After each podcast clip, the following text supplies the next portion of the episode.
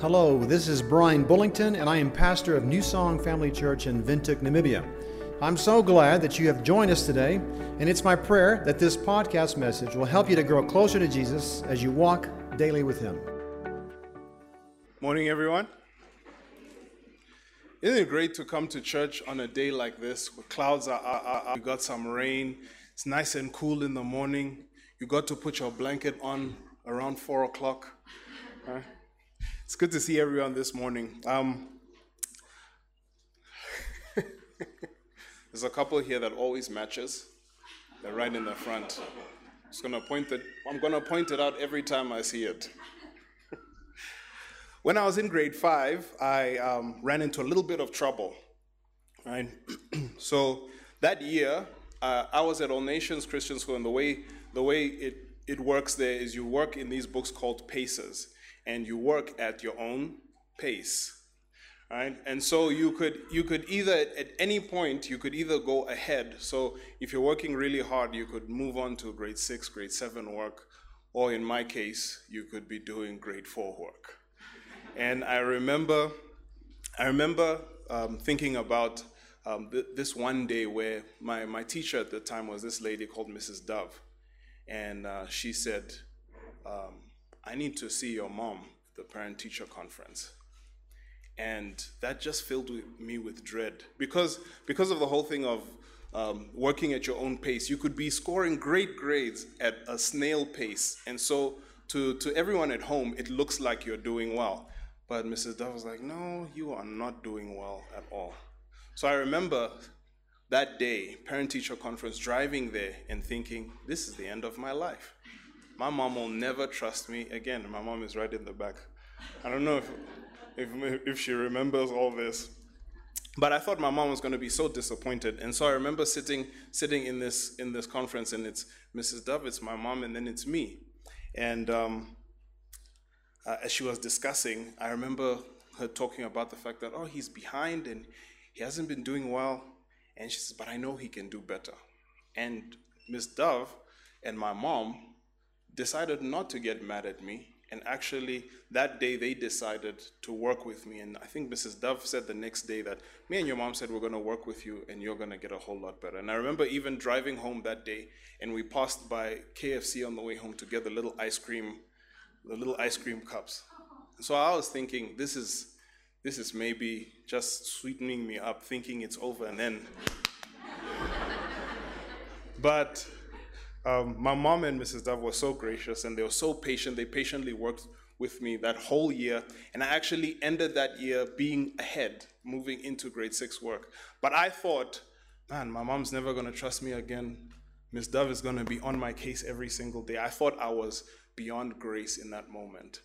But um, my mom and Mrs. Dove just showed me the way God loves and the way God is gracious to us. And that was me in grade five having this crisis this is the end. I, there's no redemption for me. And you think of how, as we go on, and, and, and the longer you live life, the bigger mistakes you make, right? They cost you a whole lot more. You, and, and even more so, you look at yourself and you think, God, am I still worth your time?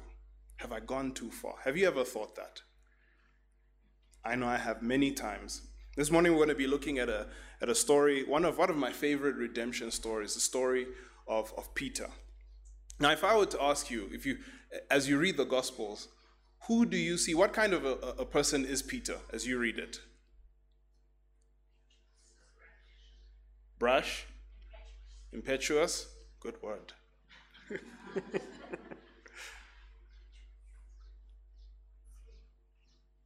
Where was that? Did I hear somewhere here? Scared? Uh huh. Anything else about our famous guy, Peter? Impulsive, yes. Yeah, this this this was Peter, and I and I I, I saw some of these things, and and and he is impulsive, and he is scared at times, and he is brash, right, and impetuous as well.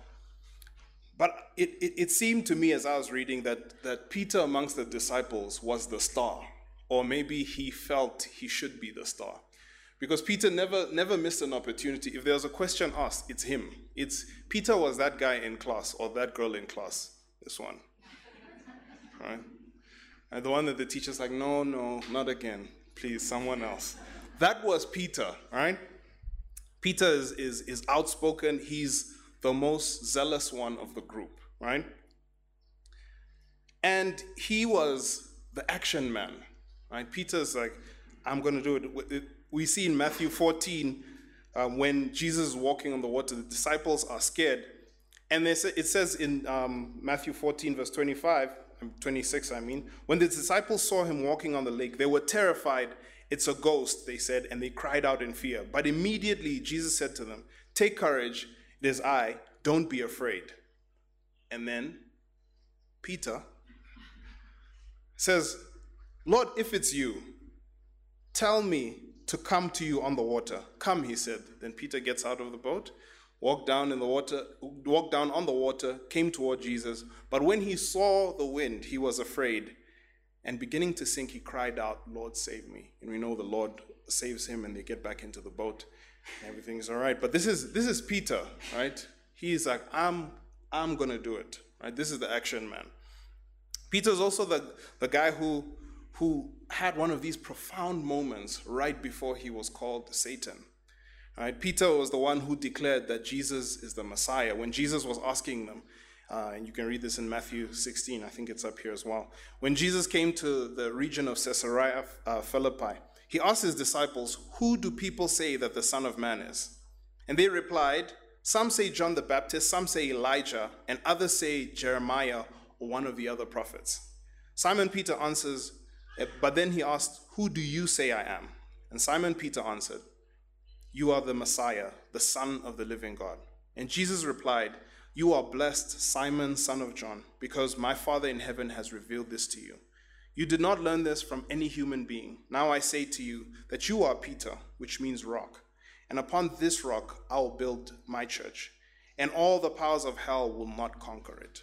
And we have this um, picture. Peter, Peter says this one statement that Jesus is the Messiah, the Son of God, this on this truth, all of the church is built. That's what we believe. That Jesus is, is the Son of God and only He is the one who saves.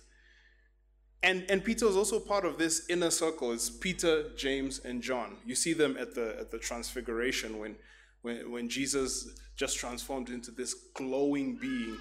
And, and Peter's there, and in his in his nervousness, he says, Can we build you a, a shelter? There's always Peter. He always has to say something, he has to do something, right?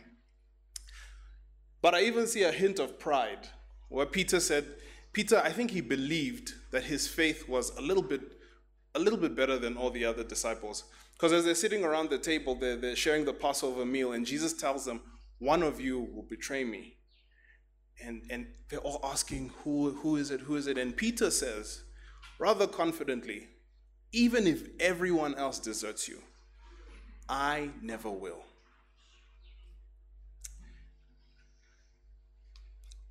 And in his defense, when the people come to arrest him, Peter, action man, pulls out the sword and cuts off the ear of the servant of the high priest. So, in a way, he did put his money where his mouth was. But right after that, right after that, as they arrest him, and, and the first instance is where he's sitting around the, uh, standing around a fire, and, and one of the servant girls of the high priest says, Aren't you one of his followers? And he denies. And another two times, he denies. And, and it's such a tragic thing to read when you read the account of Matthew that it says, that Peter remembered the words that Jesus had spoken Before the rooster crows, you will disown me three times. And he went outside and he wept bitterly. There's one of the other accounts, it says that Jesus looked at him, straight at him. I can't imagine what that's like. I wonder if Peter thought that this was done for him. As you, as you look back, Peter would have been there as Jesus was preaching about persecution and how blessed are you if you are persecuted. Uh, Pete, Peter would have heard when uh, in Luke chapter 12, he says, I tell you the truth, everyone who acknowledges me publicly here on earth, the Son of Man will also acknowledge in the presence of God's angels. But anyone who denies me here on earth will be denied before God's angels. For him to have heard those words, and I, and I wonder if in that moment, as he's weeping, he's thinking, It's done for me. Jesus said, if I deny him, he'll deny me. That's eternity gone. There's no redemption for me. And you know, we, we find ourselves in the same place, maybe not directly denying him with our words, but with our actions, with how we live, how we behave, right? Whether each day we, we get up and we say we want to glorify you, or we decide on that day it's all about me. Comes in so many, so many different forms. Maybe you think to yourself, my sin is too great. This one thing that I keep doing over and over and over again, maybe God is done with me. Maybe you say, I've made far too many mistakes. I've messed up again and again and again. And we can get so fixated on the, on the size of our sin that we forget how much greater God's grace is. Right? Maybe your life is a mess right now, and you think God can't still possibly want me. Maybe it's mistakes you've made at school, at work. Maybe your marriage is not where it should be. Maybe your relationship with your children isn't great.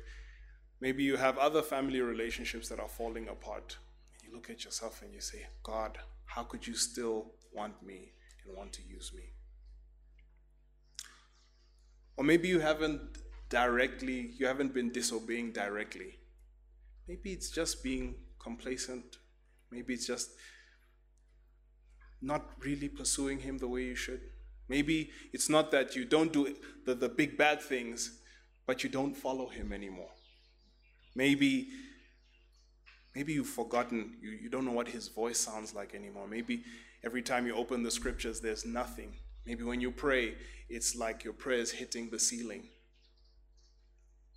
Maybe you think to yourself, I'm totally disconnected from God. But Peter's story tells, tells us um, a different thing about God's grace. Now, as we know, after the denial, Jesus was crucified and he rose from the dead. And he says he appears uh, to, to the disciples in, the, in this room, but and this is in John chapter 20, but it, it doesn't mention any conversation between Jesus and Peter. I'm wondering if Peter's sitting in that room wondering, has he written me off? Is he just being nice because we're around all these other disciples and followers? And then we get to John 20, 21. It says, Later, Jesus appeared again to the disciples beside the Sea of Galilee. And this is how it happened. Several of the disciples were there Simon, uh, Simon Peter, Thomas, uh, Nathanael from Cana in Galilee, the sons of Zebedee, and the other two disciples. Simon Peter said, I'm going fishing. We'll come too, they said. So they went out in the boat, but they caught nothing all night. At dawn, Jesus was standing on the beach, but the disciples could not see who he was. And he called out, Fellows, have you caught any fish? No, they replied. Then he said, Throw out your net on the right side of the boat, and you'll get some. So they did, and they couldn't haul in the net because there were so many fish in it. Then the disciple Jesus loved said to Peter, It's the Lord. When Simon Peter heard it, when Simon Peter heard that it was the Lord, he, bought, he put on his tunic, for had been, he had been stripped for work, and he jumped into the water and headed to shore. And others stayed with the boat and pulled the loaded net to shore, for they were only about a hundred yards from shore. When they got there, they found breakfast waiting for them fish cooking over a charcoal fire and some bread. Bring some fish you've just caught, Jesus said. So Peter went uh, abroad and, and dragged the net to shore, and there were 153 large fish, and, they, and the net had, hadn't uh, the net hadn't torn. Now come and have breakfast, Jesus said. And then none of the disciples dared to ask him, Who are you? They knew it was the Lord. Then Jesus served them bread and fish. This was the third time Jesus had, had appeared to his disciples since he had been raised from the dead. After breakfast, Jesus asked Simon, Simon, son of John, do you love me more than these? Can you imagine what he's feeling, what he's thinking? Is he asking me this because I denied him? Is this an I told you so moment? Is this a question that he, he asked me right before he says, I'm done with you. I have no place for people who deny me here. And Peter replied, Yes, Lord, you know that I love you. And he says, Feed my lambs, Jesus told. Jesus repeated the question Simon, son of John, do you love me? Yes, Lord, Peter said, You know I love you. And he says, Then take care of my sheep. A third time he asked him, Simon, son of John, do you love me? Peter was hurt that Jesus had asked the question a third time. And he said, Lord, you know everything. You know that I love you. And Jesus said, Then feed my sheep. See, what Jesus is asking Peter to do is perhaps one of the greatest tasks we have here. That the people that, that the, there's the, the, the parable of the 99, where the shepherd leaves the 99 and goes and finds the one. And Jesus also talks about him being the, the good shepherd and, and him being and contrasting him to the hired shepherd who, when any trouble comes, he forsakes the flock. He's saying, I'm going to trust you to disciple these people that I've drawn to myself. That's a huge task.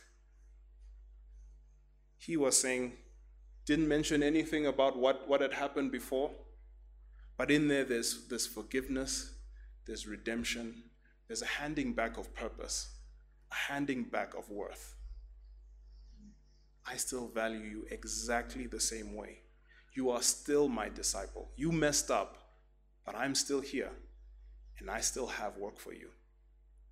I have an, a life of incredible purpose for you. I'm not done with you. He's saying to, to Peter, your, your sin is not greater than the grace that I have for you. I am not done with you. So I want us to think about this this morning. I don't know where you are this morning, all in different places, and I'd like for us to spend some time praying as well. But I want you to know these things. If your sin is great, God's grace is greater, and God is not done with you. If you're far away from God and you think God's grace can't reach you, it can, no matter how far you go.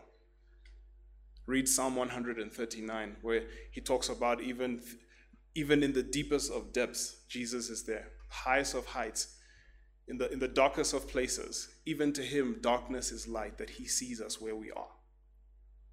No matter how far you are, God's grace can reach you, and God is not done with you.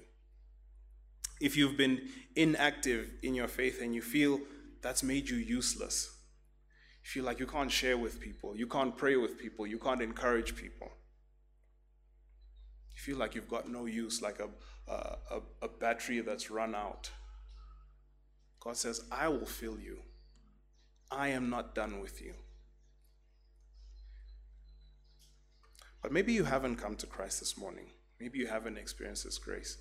And maybe your thought process is, I'm too messed up.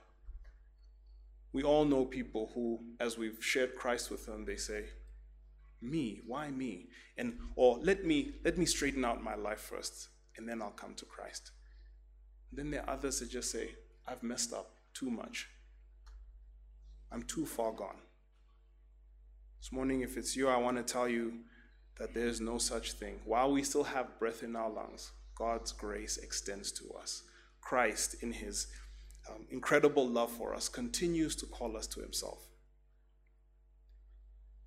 But maybe this morning you're not struggling at all. And maybe you understand God's grace and you know that you're forgiven.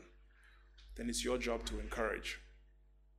It's your job to be an ambassador of grace, to go in to tell the person that you know that has messed up bad that Jesus still loves you, He forgives you, and He still has a plan for you. It's your job to encourage the person who says, I am no, of no use to God. Tell them, go to God, try, and you'll see. God will use you, God will renew you. We are the ambassadors of His grace. Let's spend some time praying this morning.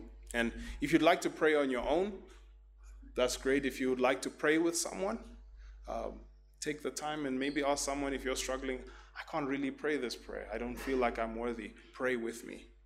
I'm going to spend about five or six minutes praying, and then I'll close us.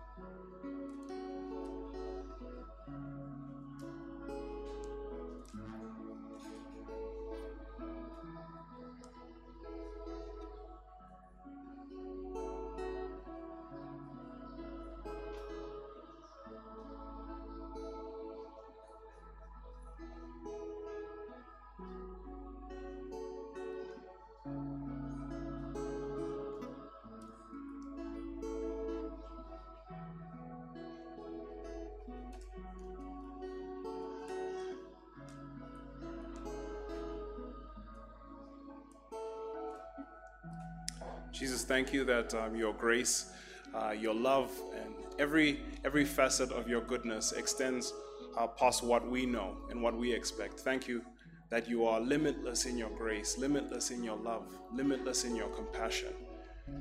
And thank you, Jesus, that even when we think we are far past gone, when we feel like we are too filthy, too far, uh, that, you, that God, your, your grace is more than enough. Jesus, thank you that um, even when we have completely messed up our lives, when we're sitting in, in, in the pit of destruction we, we have caused, that you pull us out. God, thank you that you are in the business of bringing us back to yourself. Lord, thank you that you are not afraid of our mess, that you step down into it. Uh, thank you, Jesus, that um, for every single person that's here, you have purpose. For every single person that's here, you have love. God, we don't understand that and we don't know that, but we thank you for it. Uh, Jesus, I, I pray that you would bring us back to you. I pray that we'd go back to your word that tells us of your character, that you are loving and kind and slow to anger and compassionate. Uh, Jesus, thank you that uh, you've also called us to be a people who are gracious in the way that you are. I pray that our actions would never push anyone away or, or make them feel as if uh, they're not worthy of, of your grace. I pray that we would mirror that kind of gentle grace that you have that draws people back to yourself. God, help us to be ambassadors of your kindness. And thank you, God, that your kindness extends beyond our mistakes today, tomorrow. And thank you that you are faithful and true. In your name we pray. Amen. This is Rico Veka, and I am also a pastor at New Song Family Church. I want to thank you for listening to this message today, and it is my hope that you will join us again for another New Song Family Church podcast.